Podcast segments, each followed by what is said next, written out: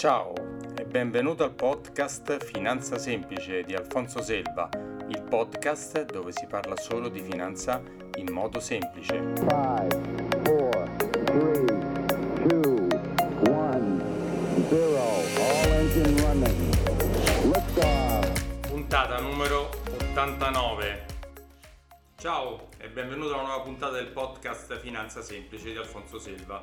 Oggi parlerò dell'IMU e prima di iniziare però ti invito ad andare sul mio sito www.alfonsoselva.it e scaricare il mio libro gratuitamente Come investire i tuoi soldi senza sbagliare. Poi se vuoi puoi anche vedere questa puntata, se vai sul mio canale YouTube Finanza Semplice di Alfonso Selva lo puoi anche vedere oltre che sentire. Ciao e ci sentiamo alla prossima. IMU. Come non pagare l'IMU nel 2021. Vediamo cosa si può fare. Innanzitutto l'IMU è l'imposta municipale unica ed è la tassa che una volta pagavano tutti i proprietari di casa, ma che dal 2014 non pagano più tutti i proprietari della prima casa, quindi la prima casa è esclusa e lo sapete e lo sai. A ben guardare comunque non è vero che non si paga più la tassa sulla casa perché oggi esiste la Tasi la tassa sui servizi indivisibili dei comuni, che insieme con la Tari, la tassa sui rifiuti e l'IMU, fanno parte della IUC, IUC, l'imposta unica comunale. Questo cambio, che è avvenuto alla fine del 2013, ha reso le cose ancora più complicate per il cittadino normale. Infatti molti di noi non sanno neanche l'esistenza della IUC, in quanto è solo un contenitore delle tre citate prima, cioè IMU, Tari e Tasi. Ma torniamo all'IMU. Come fare per non pagarla o per pagare di meno? Ecco un elenco di tutti i casi in cui è prevista l'esenzione dal pagamento dell'IMU nel 2021. L'abitazione principale è esente, ma alcune categorie catastali la pagano. Le pertinenze della prima casa, tipo box o cantine, ma limitate nel numero.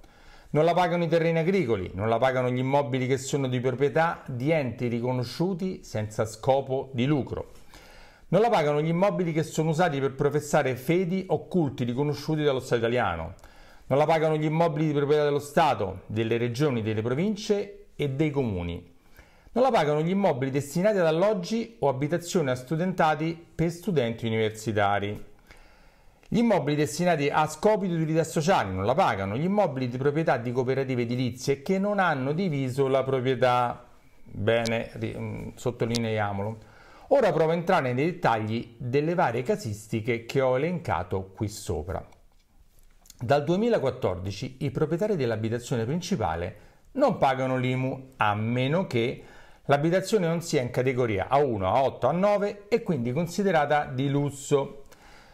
Per quanto riguarda le pertinenze, che sono quelle unità immobiliari collegate all'abitazione principale come il box o la cantina, l'esenzione dal pagamento è valida unicamente per una sola categoria catastale, una sola. Nel concreto le pertinenze sono C2, i magazzini, i depositi e le cantine, C6, il posto auto, garage, autorimesse, C7, le tettoie sia chiuse che aperte. Facciamo un esempio, per fare un esempio, se l'abitazione principale ha come pertinenze una cantina e due box, saranno esenti dal pagamento dell'IMU solo la cantina e un box, mentre sul secondo box dovrei pagare l'IMU.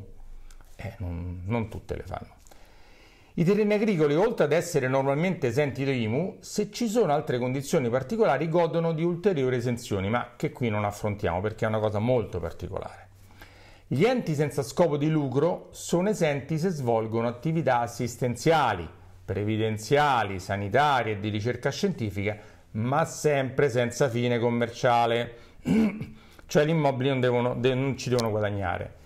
Gli immobili destinati a culto sono esenti se destinati esclusivamente ad esso, ma anche alcuni immobili dello Stato Vaticano, inclusi e indicati nei patti lateranensi, sono esclusi dall'IMU, anche se non sono solo destinati a culto.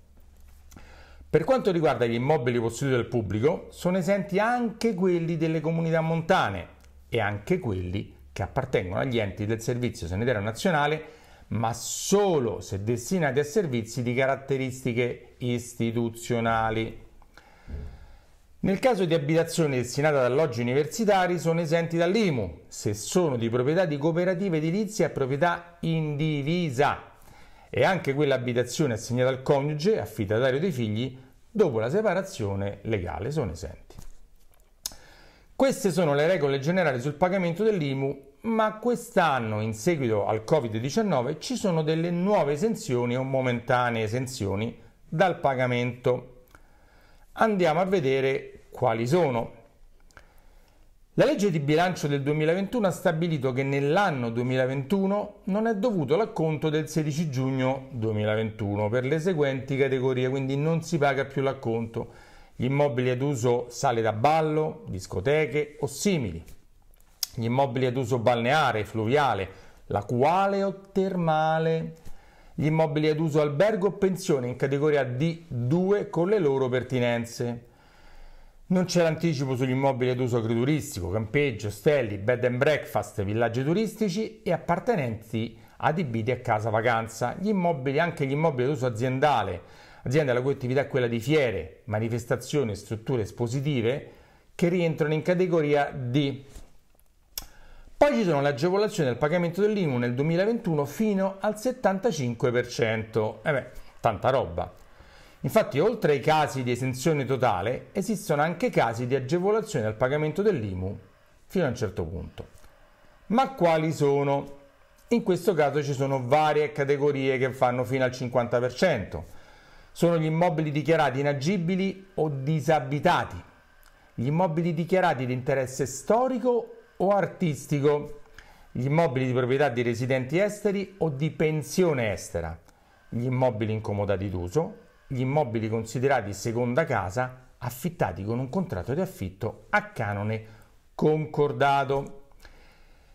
Per gli immobili inagibili o disabitati la legge prevede uno sconto del 50% dell'importo dovuto dell'IMU per il periodo in cui l'immobile è inagibile o disabitato, non per sempre. L'inagibilità deve essere certificata da un perito del comune o da un'autodichiarazione del proprietario dell'immobile. Il consiglio è di leggere attentamente le delibere e i regolamenti comunali che potrebbero avere delle riduzioni ed esenzioni maggiori o minori, non si sa mai. Controlla, controlla, controlla. Per quanto riguarda gli immobili di interesse storico o artistico, l'agevolazione sul pagamento dell'IMU è del 50%. Un'altra categoria che può godere di una riduzione del 50% dell'aliquota IMU da pagare sono i residenti all'estero e i titolari di pensione estera. Gli immobili dati in comodato d'uso godono anche loro di una riduzione del 50% della tassa IMU da pagare, ma solo se ricadono in questi casi. Lo so, ci sono casi su casi su casi. Sono ammessi a questa agevolazione solo quelli non di lusso e dati in comodato d'uso apparenti in linea retta di primo grado, cioè solo tra genitori e figli che li usano come abitazione principale. Il contratto di comodato d'uso deve essere registrato e il proprietario deve risiedere anagraficamente e essere domiciliato nello stesso comune in cui si trova l'immobile concesso in comodato d'uso. La riduzione del 50% è concessa anche se il proprietario ha un altro immobile adibito ad abitazione principale nello stesso comune. Quindi è una bella agevolazione. Gli immobili considerati seconda casa concessi in affitto ad un canone concordato godono di una riduzione del pagamento dell'IMU del 75%. Anche qui tanta roba. Come visto, la casistica è molto molto varia e particolare e il mio consiglio è quello di approfondire bene in quale caso rientra il tuo immobile prima di pagare. Prima di pagare controlla. Per altre informazioni in ambito bancario, finanziario, assicurativo, vai sul, sul mio sito alfonsoselva.it www.alfonsoselva.it e fissa una prima consulenza gratuita con me